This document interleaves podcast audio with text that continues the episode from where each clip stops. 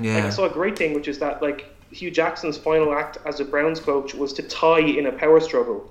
Like, So hello and welcome to All Four Quarters, your one-stop shop for news, views and overreactions to all things NFL. We've hit around the halfway point, so shit started to hit the fan, so we brought in a couple extra people to talk about stuff this week. So hey, we've got Connor here, we've got Harry. Hello. We have Ronan. Hello. We have, for early listeners to the show, we'll remember Dave. Hello. And we've also got Emmett, capital J journalist, on the pod as well. Hey, Emmett. I am truly fake news, hello. So how are we getting on, lads? Any crack? I had me dinner, ready to do a podcast. I'll be out. Like 15 minutes ago, I was the angriest man alive. Now I have eaten, so I'm now the calmest person alive. Not bad, not bad. What about yourself, Fitz? How's all in Cork? Quite as usual. It's not too exciting down here. Jazz at the weekend. Oh, yes, the Jazz Festival with its jazz cigarettes. What about yourself, Dave? You're out firing? How's out firing? Good. Just literally off to U-Bahn about 20 minutes ago, just in the door, pouring rain. But it's going to be 20 degrees tomorrow, so can't complain. That's not bad. It's like minus 4 degrees outside here in Dublin at the moment, so it's not great.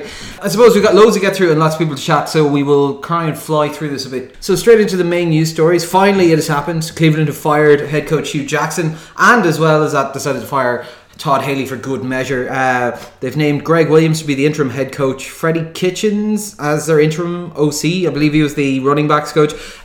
This was handled very messily in that a story came out that they were going to fire one of them. They hadn't decided which one. They then decided to fire one of them, then decided to fire two of them, then announced a head coach who, what was his name again? Al Saunders. And then they decided that Al Saunders wasn't a good enough decision, so they changed that decision again. This comes after, obviously, a terrible run of games. I think it's 3 wins, 36 losses, and a tie. Yeah, exciting times. So I suppose, Dave, you are a Browns fan.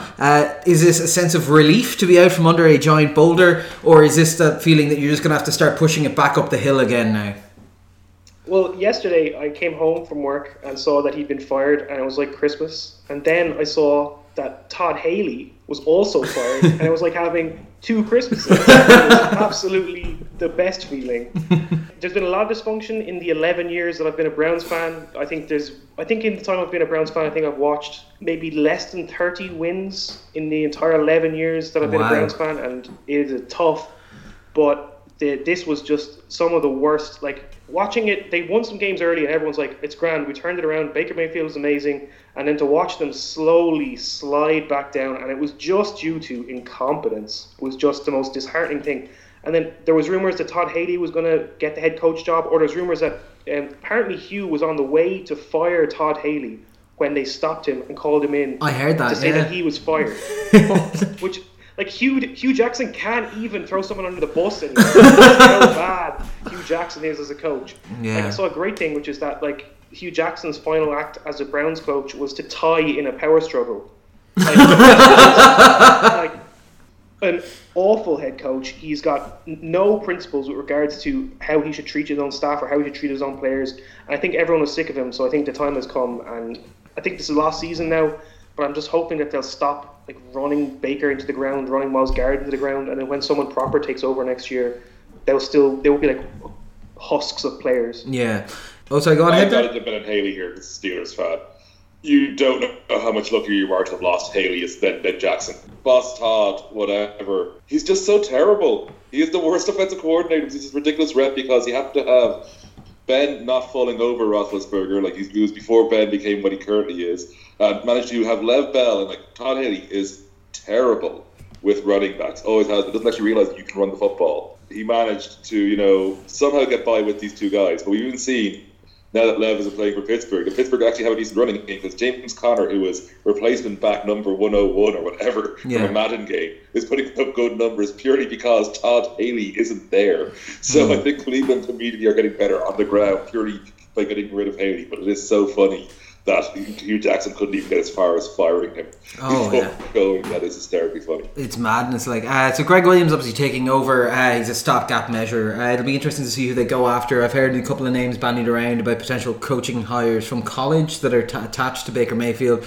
They don't reckon that the current one would come out because he's, I think, being paid about $5.5 million a year, and it's expecting a pay bump. But possibly the previous head coach from that team, who I think worked with Baker for a year, is being touted, as well as a couple of NFL names. They're the first out of the gate to be available for a hire, so they'll probably get a bit of a jump start on some of the other people for who they'll get to interview, but it'll be interesting to see how it goes. I think my personal favourite, and I suppose we can go around if we have any of our favourite moments of the Hue Jackson era. My personal favourite was when they won in overtime and he told them, no, get back out there, there's still 2 seconds left to play. That was a personal favourite. Oh. I don't even know what my favourite Hue Jackson moment was. Probably when he said, after the last game, they asked him why he didn't use his timeouts at the end of the second quarter, mm-hmm. and he said he didn't remember the plays they were talking about. The anti-Sean McVay. Oh my God, yeah, that is fantastic. I suppose there was the failing to give picks for AJ McCarron because they didn't understand how phones worked. That was this time last year. Today is the anniversary of that.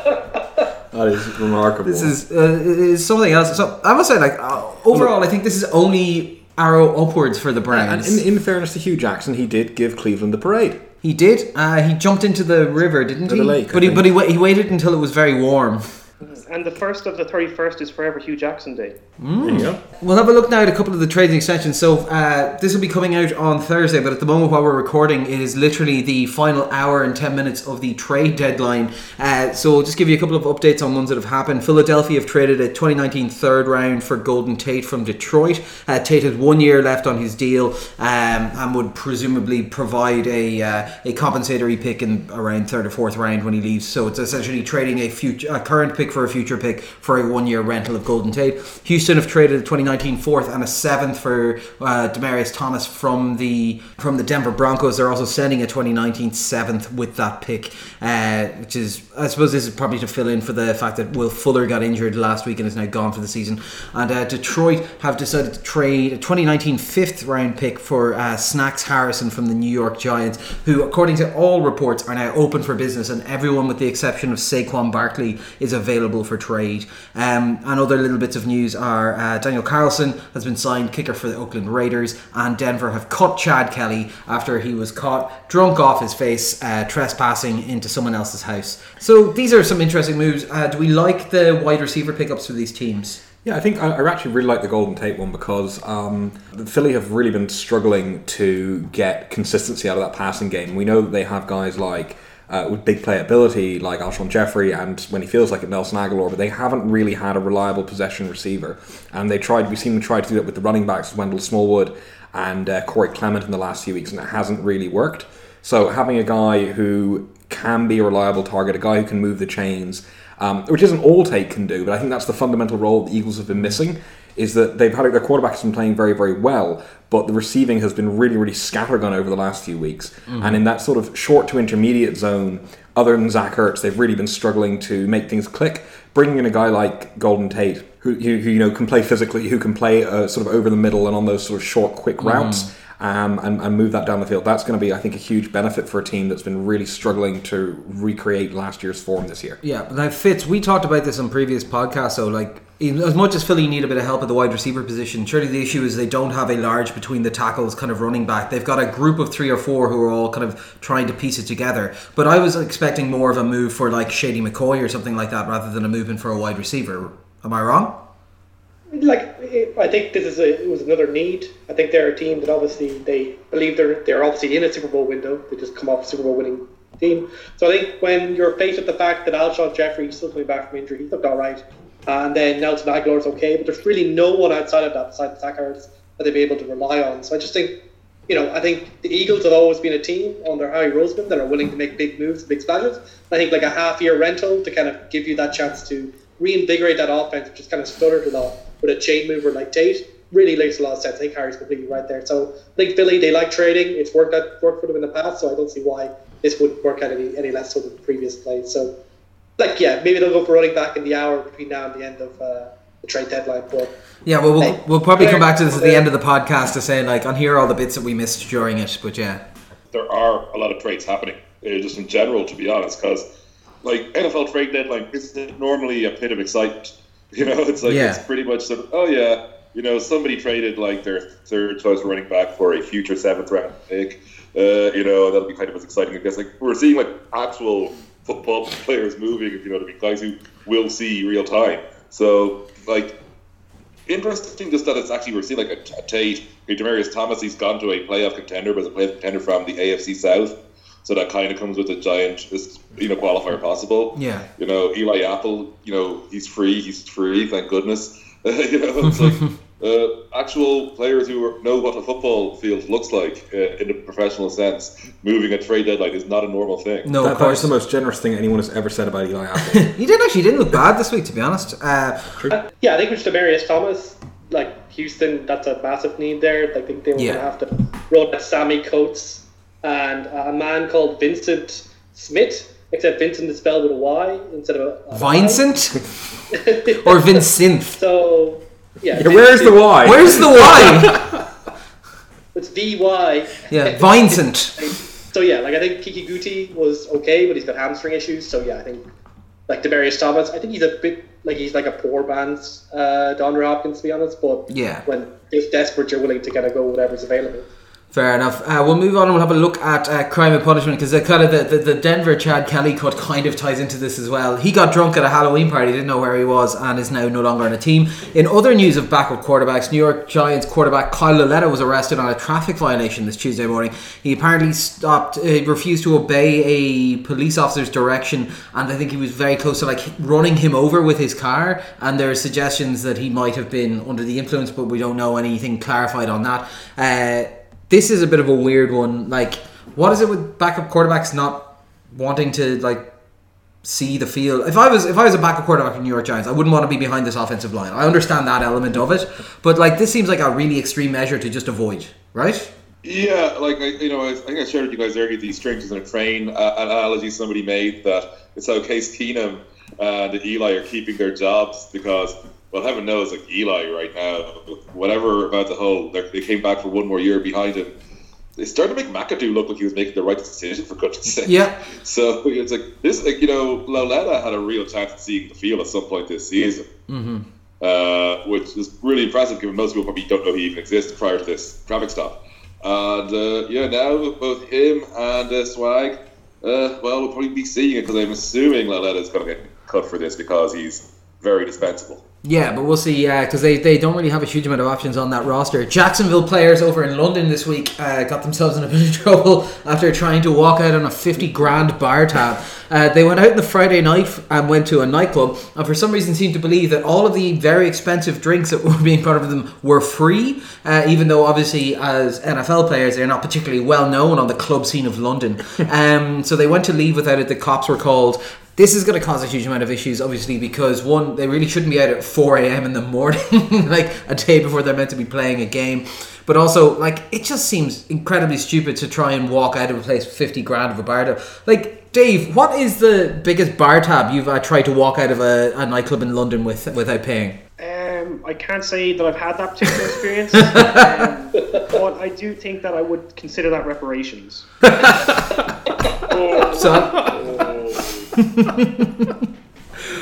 God. Oh, it's a political podcast. Yes. We haven't even gotten to the controversy corner yet. Woo! Also, linebacker Michael Kendricks has been suspended for 8 games, but he's getting credit for time served, so he will have a return in week 14.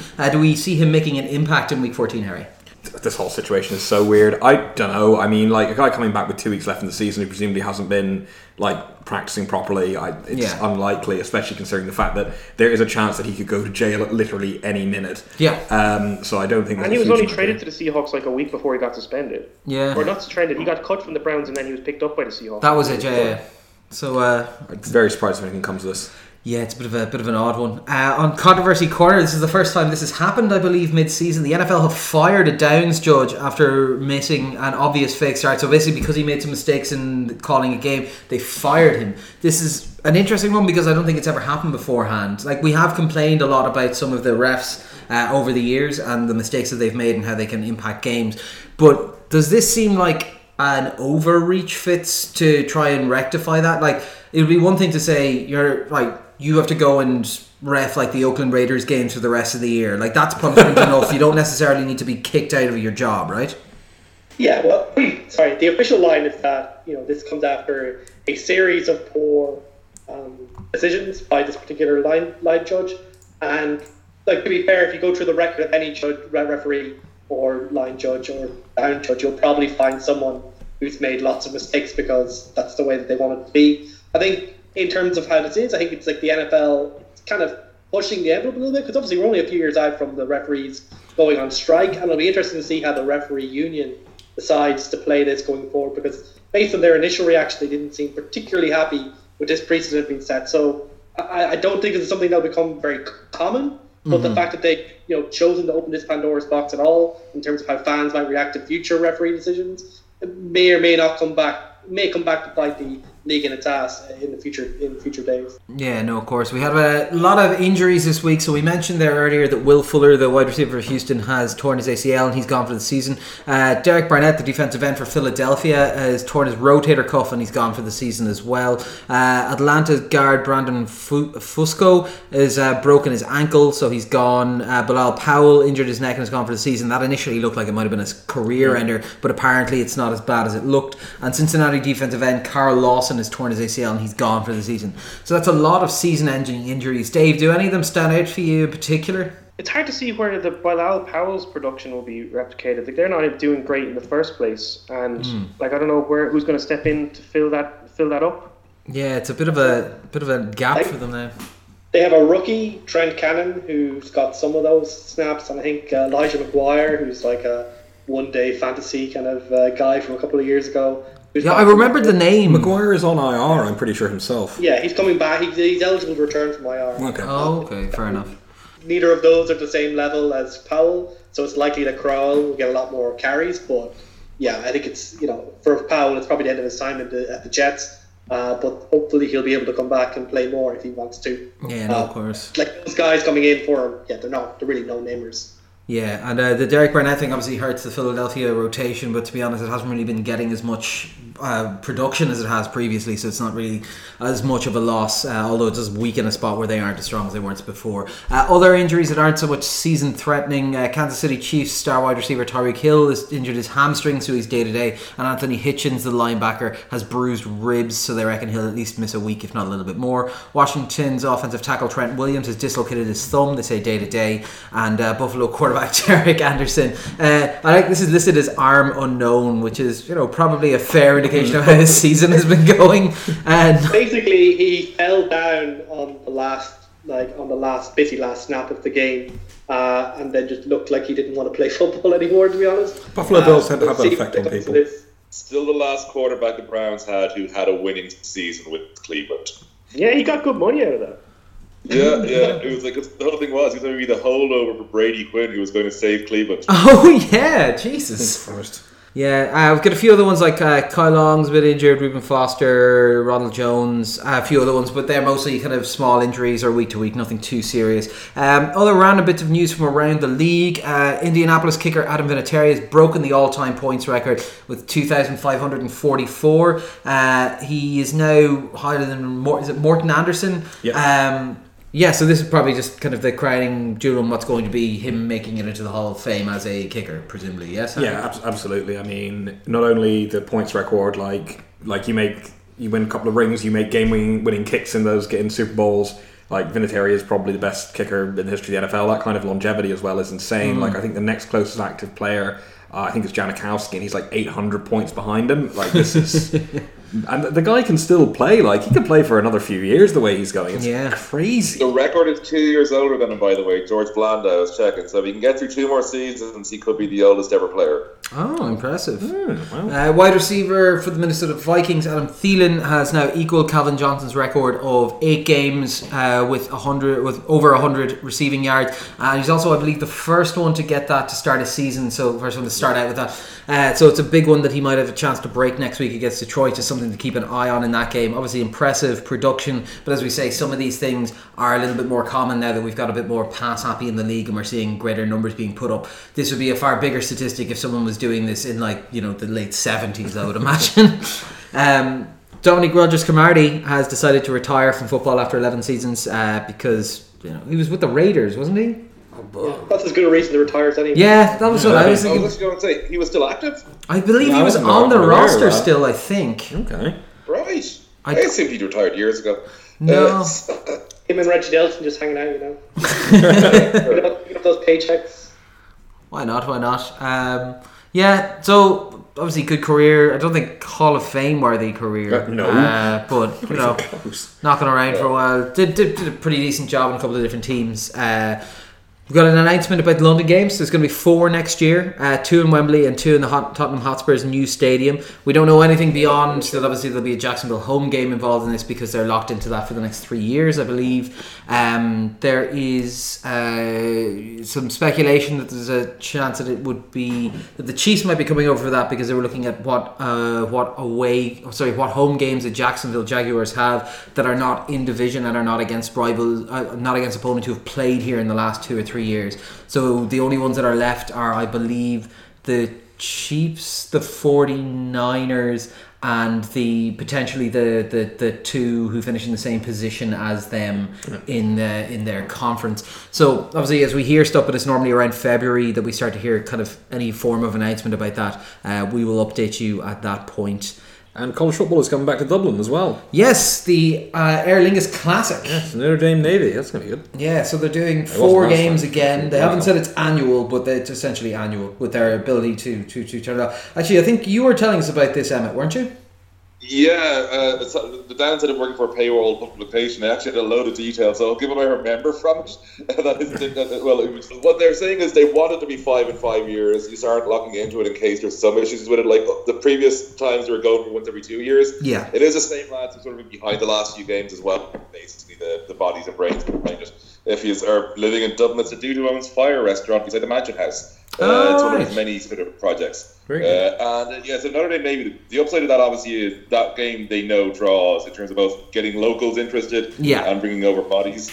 The problem they've had though is when they've played games that weren't Notre Dame Navy. So like they had the game at Croke Park in '96 when I think everybody on this call was alive. So I'm taking the mic, don't worry. But like, you know, I went to that when I was like 15, like, and it was a good crowd in Croke Park. Then obviously it was a lot more sort of, you know, organised razzmatazz for the 2012 game. There's a 6-year restriction on any team travelling overseas for a regular season game. I think for bowls and the likes, there are certain, you know, caveats you're allowed to. But essentially, Notre Dame and Navy can't come over again, realistically, for another 6 years after this game. Yeah. They're planning for 2020, so that means you're talking at least 2026, and my gut would say 2028 before that fixture was even considered again. Yeah. You're suddenly left though with, you've got to get one school that will bring bodies, which is hard, and you've got to have one school willing to give up a home game, which is surprisingly easy, but that's usually because that school gets bad crowds anyway. Yeah, and they get a little bit of ticket revenue from that. You know, last time because they're Catholic as heck, and so that seems to make sense for Ireland. They did okay crowd-wise, even though the game was awful against Georgia Tech. The previous one to that obviously was Penn State UCF, which brutal. Is over which Connor was at. I was there. Good. Like, yeah, there were a few of us at it. What? There was a few of us at that one actually. Went down to the absolute wire, last second field goal on that one, wasn't it? Fucking, I don't know. Whoever idiot we put in charge of booking the seats booked us into like somewhere we couldn't see the fucking pitch. Yeah, see the difference is Emmett sorted me out with my seat, so we were up we were up by the press box at the 50-yard. It was great. Couldn't see shit. Have they asked the IAFL this time? Because I know that was an issue last time. Well, no, it wasn't the IAFL that was the issue. It was that there was another crew as well that were involved. So it was like AEF or something like American Events Era something, and it was a pair of them fighting over shite. that basically they're caused all over the IAFA. My guessing is they basically decided they can get by without the IAFA, which they can, even though, because the government has decided that randomly, even though the actual stuff written by the government clearly says they can't. So, but I think the answer is capitalism. Yes, fair enough. Exactly.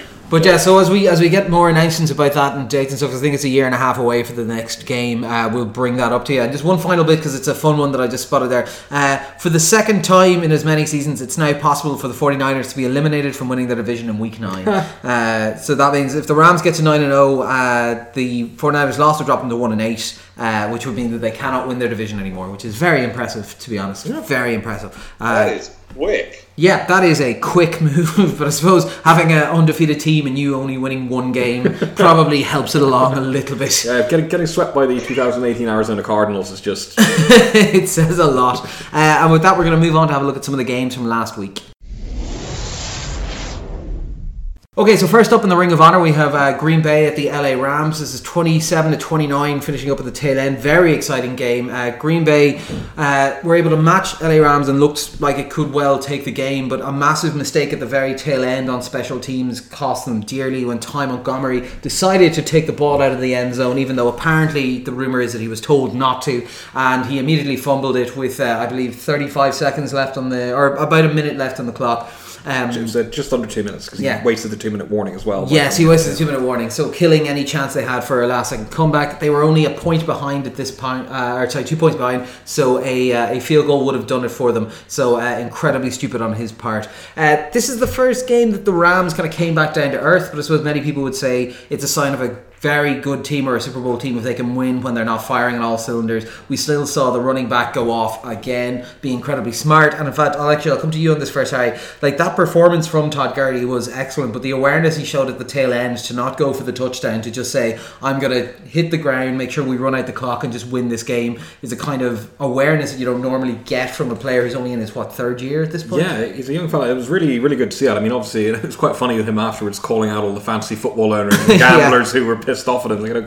It was right to do it. It's like the antithesis of what you saw from Ty Montgomery. And I think that's the difference between somebody who is playing with confidence and somebody who isn't, and somebody who knows they're good and somebody who's trying to prove a point. And Gurley knows he doesn't need that touchdown. Yeah, he's chasing a record, but is he really? He's not. This team wants to win the Super Bowl. You sacrifice that to do it. Whereas Montgomery, who's obviously on the roster bubble, well, he is now anyway, made a really poor decision. But this is another incredible game from Gurley, and it took a while to get going. We've seen that a few times this season, that Gurley can take a little while to warm up, and it looked like Green Bay were doing a reasonably good job of containing him, particularly on the ground, for the first period. But we saw, again, the versatility he can bring, that he isn't just like he's...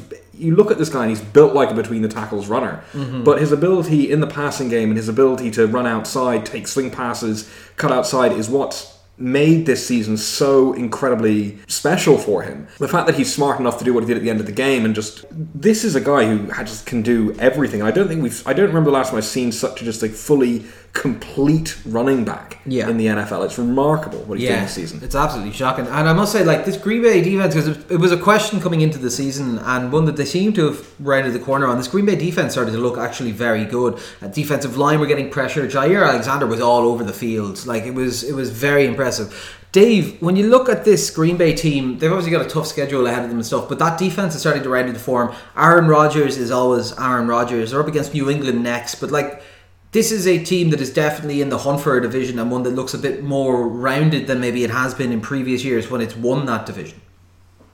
Yeah, no, I definitely would agree with that. I actually think that Mike Pettin might have dirtied his bib a bit in Cleveland as the head coach, but I do think he's still an excellent coordinator, and I think that his defenses have been set up very well. The players, it's a complicated scheme, but the players seem to have bought into it, and I think you can see what it's capable of doing. That's a very hot offense on part of the Rams, and I think it almost paid off for them.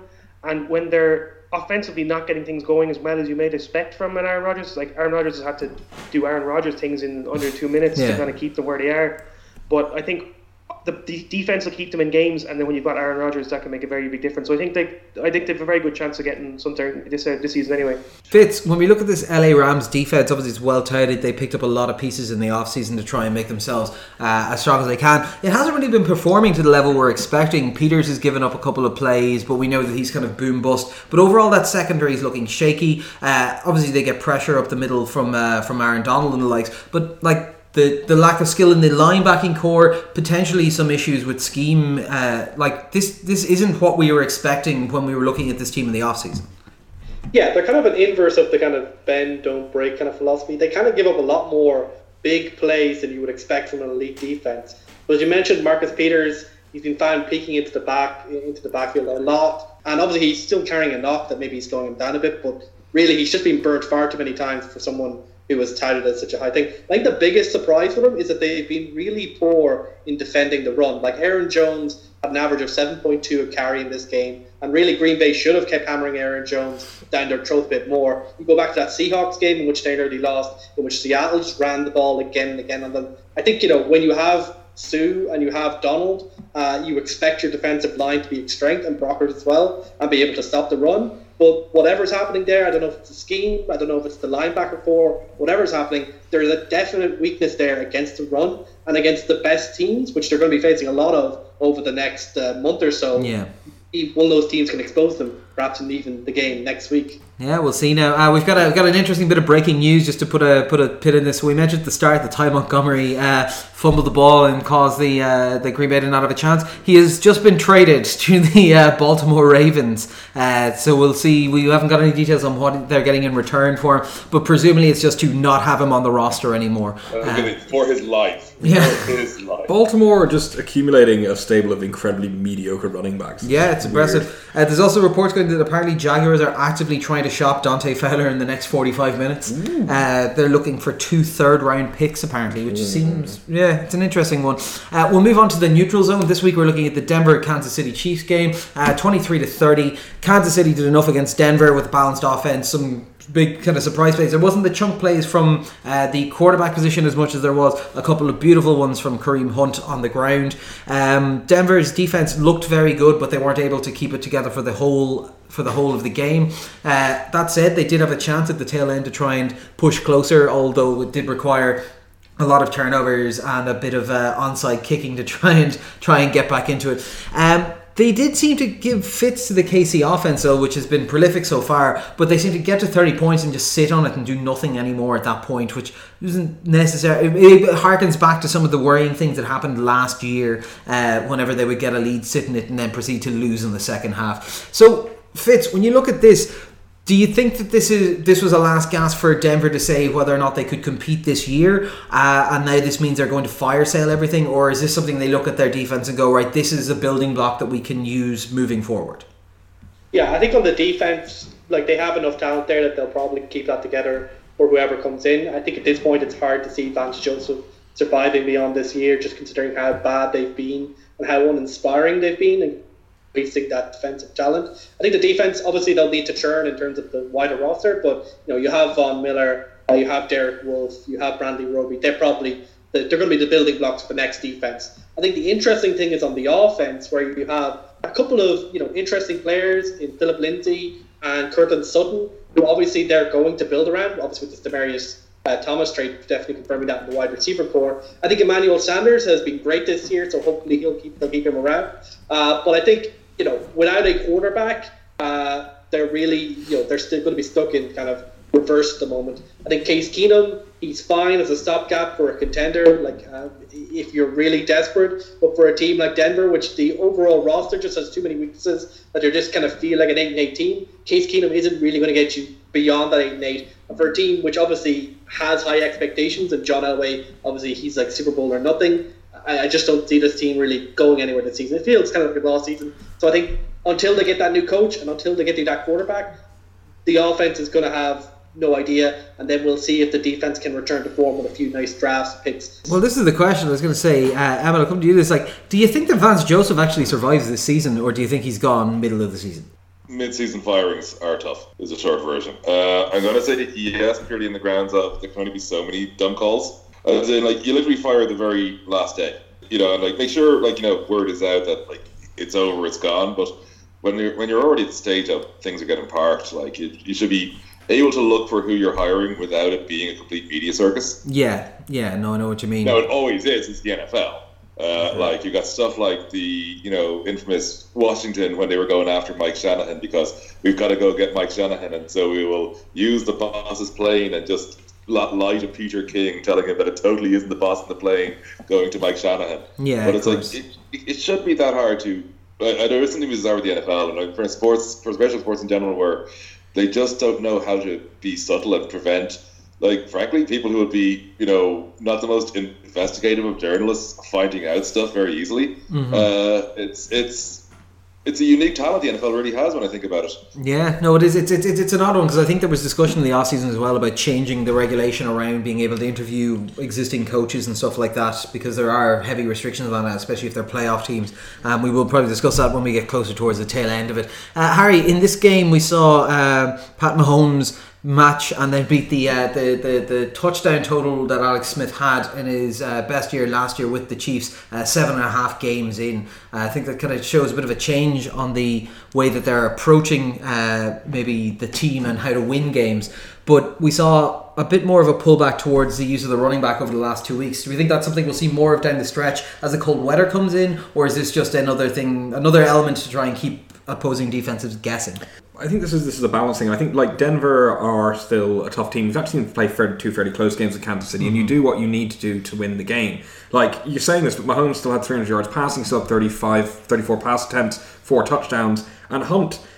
He only had 16 carries. He only got 50 yards on the ground. A lot of it was like shove pass. So while they were willing to do what was work like with the game script, they're still able to adapt to what works. And bear in mind that again, a lot of what we're thinking of when we think of the running plays, and like particularly Kareem Hunt's big, spectacular hurdling touchdown, that was technically a pass play, it was a double pass. So I don't think we're necessarily seeing that. I think what we're seeing is a rebalancing versus the incredible explosion we saw at the start from Mahomes to just being like still the most important part of this offense. And this is how well coached teams do. They adapt to what's in front of them. They don't wear players out. They mix it up. They vary it. They keep opponents off balance. They keep them guessing. Mahomes is still going to be front and center of that offense. Make absolutely no mistake about that. But the fact that this is again KC just doing what they needed to do to win, rather than saying, "Oh, we're going to force throwing it 50 times because the game is a little bit close." Yeah, I think that's perfectly normal. I wouldn't read too much into that over the last couple of weeks. No, of course. So and you know, Hunt to be back in the game has been good for them, and that defense is suddenly becoming quite good over the last few weeks, even with Justin Houston out, so you've got to be excited for that, Connor. I am a bit. The only thing that I'm worried about is what the fuck we do with Dee Ford in the offseason, because he's currently playing at a pace to be like a fucking first team All-Pro this year at outside linebacker, so he's going to need a lot of fucking money. The thing is, apparently we can get rid of Houston fairly cheaply in the offseason, so that may give a bit of negotiation power for maybe restructuring or something along those lines. But we'll see. That's something for down the line. And bear in mind, like that's what we were saying, Houston's yet to come back, Berry is yet to come back, there's a few other pieces who are missing at the moment. That could be very fun, especially now that literally the most difficult part of our schedule is over. The one I've got my eye on, and we'll talk about it later on, is the game in Mexico on Monday night in, I think, 3 weeks' time. That's going to be an absolute belter. Now onto the dumpster fire. This is one, I think we said that we weren't going to talk about this team, but it was worth it, specifically because of what happened. Tampa Bay at Cincinnati, 34-37. Cincinnati, who are meant to be a very good team following off a bad loss to the Chiefs last week, come back in what should have been a curb stomping, but wasn't. It got to be incredibly close, even though Jameis Winston threw 4 interceptions and got himself benched for Fitzmagic, who once again made their offense purr.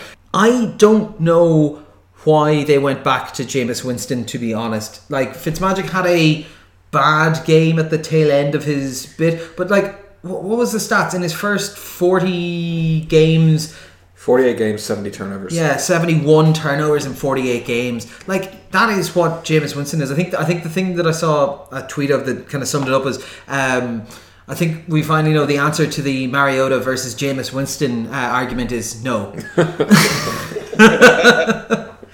The answer is no. So Cincinnati were a team that we were discussing as being on the rise. So Dave, I'll come to you on this one. Cincinnati, they are a team who have been looking like they've been contending this year, had a couple of very good games, a couple of strong plays against good teams, but this is a game that should have been easily in hand and was just falling apart for them. Is it that they've lost confidence? Is it that they've got too many injuries? What do you think is causing this kind of swing back down to mediocrity? I think that the Bengals have been playing above themselves. I think before the season, no one was talking about the Bengals in terms of before the season, people were talking about were the Bengals going to finish behind the Browns for the first time ever, and they said the Browns had nailed the draft, and was this going to be the year where the Bengals might end up in the basement? And then the Bengals started incredibly hot this season and started racking up wins, stacking wins. But I don't know necessarily that they're a great team. I don't know how much has changed. I think Dalton played well above himself for the first few games. I think he's regressed to the mean, and I'm not sure if they have a great lot of strength on their defense either. So I think we'll see how they get on. But I think they're coming back to about where they should be, having outperformed for the first half of the season. Yeah, no, of course. There's been a lot of calls to fire the coaching staff in Tampa Bay. I suppose putting up 34 points will probably assuage that for a week or two. But, like, does Chop fire more of them, you mean? Yeah, like, okay, Fitz, like, what you're taking is, like, are games like this where they can put up 30 points going to save that coaching staff? Or is this just a, like, whatever they do, they're gone anyway? Yeah, they're gone anyway. Like, if you manage to, like, ride the lightning with Fitzpatrick, that's not, like, an actual plan for the future. That's literally just, like, but is he like the Jets when, like, Fitzpatrick was good for them? Like, okay, it's nice the fans aren't, like, you're not dealing with terrible football, but there's no actual idea of, well, what are we going to do next year? What are we going to do the year after that? And I think for that situation, Dirk Cutter, he was very lucky to survive last season. And I think just with that defense being so bad, and, you know, based on this game, it probably wasn't Mike Smith's fault, but, you know, someone had to get fired. I don't think there's any chance you can do that. I think, you know, at least with Fitzmagic, they can have a bit of fun. And with that defense being so terrible, Fitzmagic will have to throw it down to Deshaun Jackson a lot. But, yeah, I think, you know, this is just a team that was kind of cursed from the beginning coming this year. Had a really short leash, similar to Cleveland this year. And I think it would be incredibly surprising if Dirk Cutter was still the coach after Black Monday this year. Yeah, I really expect, like, the entire coaching and front office of Tampa to go, along with any chance of Winston being a starting quarterback in this league again on Black Monday, to be frank about it. He'll end up starting somewhere. Yeah, it's true. Okay, yeah, there's always a job. But definitely in Tampa, he will be somewhere that's got worse weather. Because he's just, like, they're all tied too much to one another. And, like, I think the Bucs realise this has been a failed experiment. Although as part of it shall no longer be part of Tampa. Buffalo, maybe? Oh, God, probably. Yeah, why not? Yeah, that city's suffered enough. But, yeah, I think, like we said, overall, this was a messy game. I don't think we can take a huge amount out from it, from either team, apart from, like, the slightly better team got away with the win anyway, but I still have no idea what to make of this Cincinnati team. Yeah, and so with that, because we've got a little bit more news to get through, we're going to skip the questions this week. We'll do double questions next week, and we'll move on to our picks for the games for next week. Okay, so first up, we have Thursday Night Football, Oakland at San Francisco. I've gone from San Francisco, so has Fitz, so has Harry, although Harry has said, why does Thursday Night Football have to hurt me so bad? Emmett, are you Oakland or San Fran? I'm misery, but San Fran. Yeah, and Dave? San Fran, I guess, but I don't think either of them want to win. So we'll see. Yeah, this tank off. Yeah, like this is a tank off. You're right, Harry. San Fran because Oakland are just a slightly sadder team right now, and, like, look, we don't know if Oakland are even going to have 50 players left on their roster by this time tomorrow. Yeah, these two teams in total tank mode. Thursday Night Football has been horrible consistently this year. I don't want to watch this game. Nobody wants to watch this game. San Fran just seem like a marginally more talented team at the moment. Yeah, it's a bit of a mess. Next up, we have Atlanta at Washington. So I've gone for Atlanta. Fitz has gone for the Mizungus. Harry's gone for Atlanta. Dave? Atlanta. And Emmett? Yeah, Atlanta, I think that team in Washington is massively overperforming what it actually is. Yeah. See, I can kind of see Bronan's approach here in taking the Bazungus, but Ronan, this is your game of the week, so tell us a bit about it and why you want. Yeah, well, it's an interesting game. I think Atlanta, this is, well, pretty much every game for Atlanta from now till the end of the season is must win, and this, like, basically tees up their long stretch of away games that they're going to face in the back half of the season. Like, I just think, like, the Mizungus, a solid team.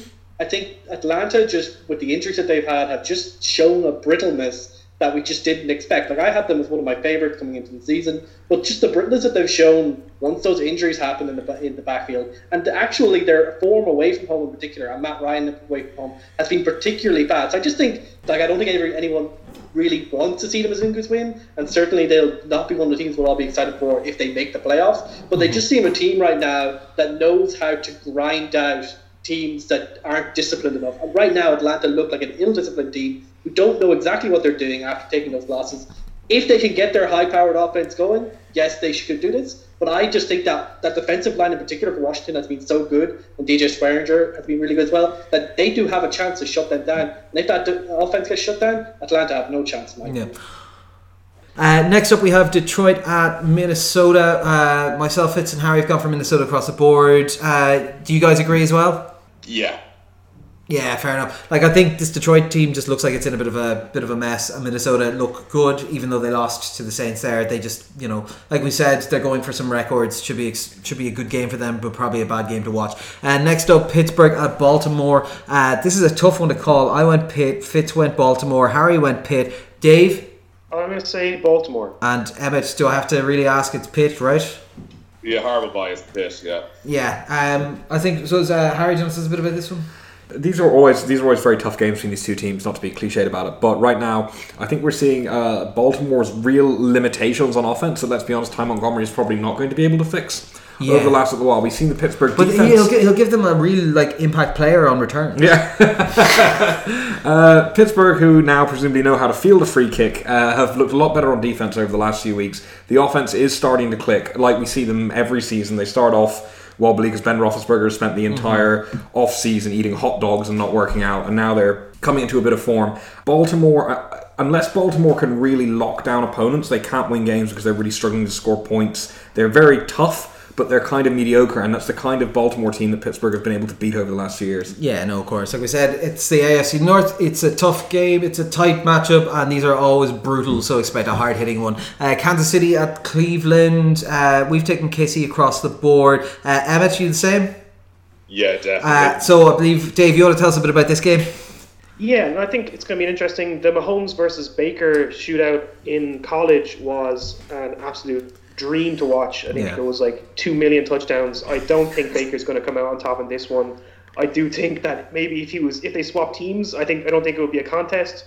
But I think what will be interesting to see is, because the Browns have struggled so much against the run this year, and I think things like jet sweeps and screen passes and other designed plays to get the balls into running backs' hands are going to be how Kansas do it. So I don't think that they're going to get the kind of long throws and kind of like play action, all action stuff that Mahomes has been doing.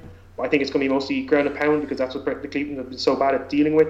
But I do think it'll be an interesting matchup, and I do think maybe we might see a Baker resurgence if he decides to just ignore whatever his coaches are doing and try and outman Mahomes. This could be. Gregg Williams would be too busy giving instructions on how to kill Pat Mahomes. Yeah, that's my one worry now. Yeah. This has to be a statement game. But just coming in as well on the live feed from the trades, Jaguars are trading former first-round pick Dante Fowler to the LA Rams. So they were going after that kind of position. We just got the wrong guy. Next up, we have the New York Jets at Miami. I've gone for the Jets. You two have gone for Miami. What about yourself, Emmett? Dolphins. And what about yourself, Dave? Yeah, I'm going to go with the Dolphins. Yeah, fair enough. I've gone for the Giants because I don't know what the fuck the Dolphins are. Like, these are two terrible teams who are going to make up balls of it, because they always make up balls of it. It makes sense that the Jets might win one of these games because fuck it, why not? Miami still don't really have wide receivers who want to be in Miami unless that changes in the next 15 minutes or something. The New York Jets are confusing, and look, fuck it, this is a terrible game. No one's going to watch, so no one's going to know if I get this wrong, but I'll remind you if I got it right. Jets to win. Chicago at Buffalo. Special. Yeah, Chicago at Buffalo. We've gone for Chicago across the board. Abbott, you Chicago? Yeah, for sure. What about yourself, Dave? Oh, yeah, no, Chicago, yeah. I want to see how many picks Josh Allen throws. You know? Yeah, as mentioned, Josh Allen questionably back. Now Derek Anderson could question be back, so we could be seeing the return of Nathan Peterman. And that kind of. I think he has a voodoo doll of somebody. Yeah. Either that or like compromising pictures.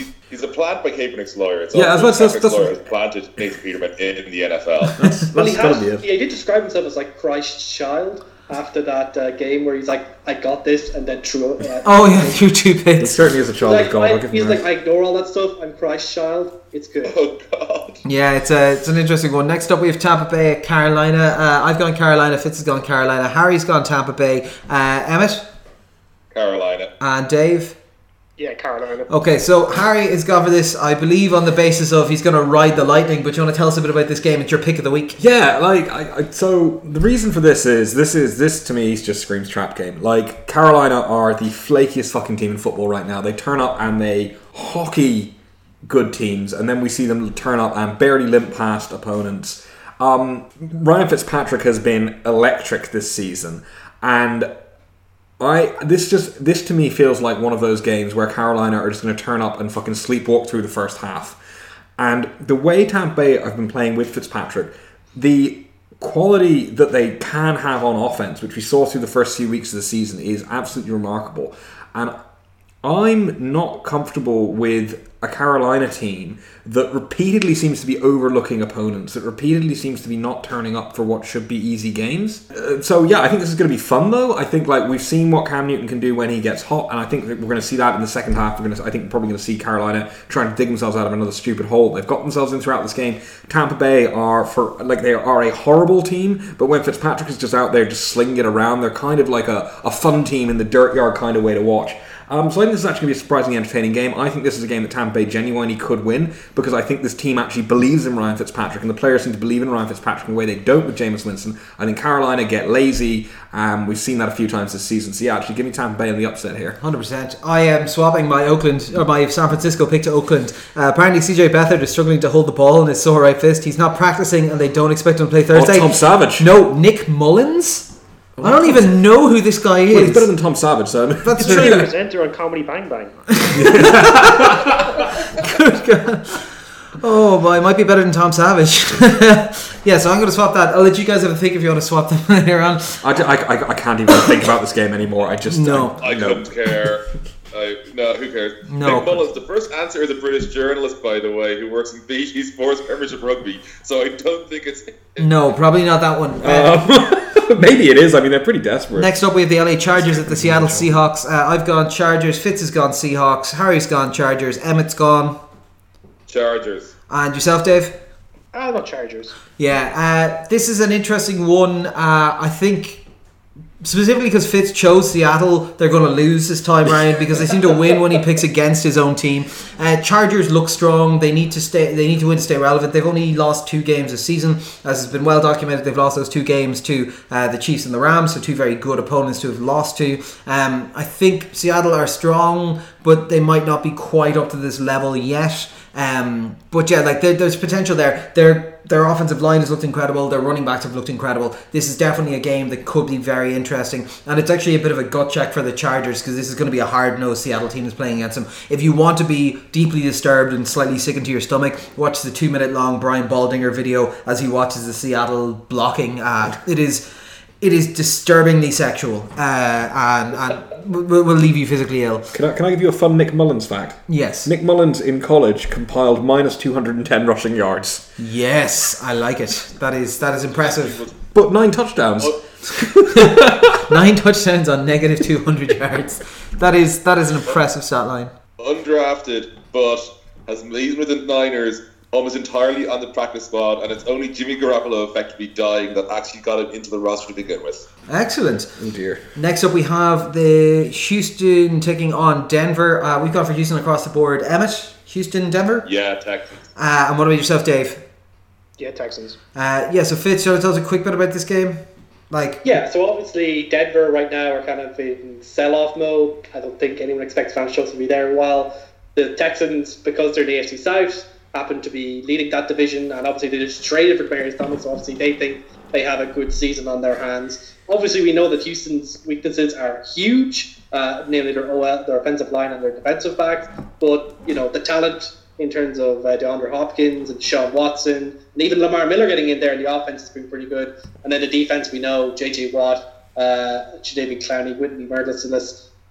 Houston just has so much more really good talented players, whereas, you know, Denver have, you know, right now really Von Miller. That's about it. No, of course. So we'll see, because like I said, this Denver team just looks a bit shaky, and they've just gotten rid of pieces while Houston have gained them. Next up is my pick of the week, the LA Rams, New Orleans. I've gone for the Rams. You two have gone for New Orleans. Emmett? Going with the Rams, and by the way, they give up a third next year and a fifth 2020 for Fowler. Yeah, I saw that there. And what about yourself, Dave? I couldn't pick it, man. I don't know. It's going to be tight. It is, yeah. I've gone for the Rams in this one. I think this is going to be a great game. We've seen New Orleans the last 2 weeks take on tough defenses and be able to come out on top. They've been scoring well, albeit Breeze had a bit of a wobbly one last week. They were able to get it done because they do have quite a balanced-looking offense. The Rams' offense looks electric, but their defense, as we mentioned, has been a little bit suspect of late. This new addition might be fun to see how that might plug and play with Dante Fowler coming over. I think this is going to be an extremely exciting game to watch. I think it's going to be two teams who are playoff bound, looking at what could well be a preview of like an NFC Championship game here. So if you've got the ability to do it, turn it on, book the morning off work on Monday, and just like watch this and then possibly watch it again, because I think this is going to be an absolute fireworks. Come on.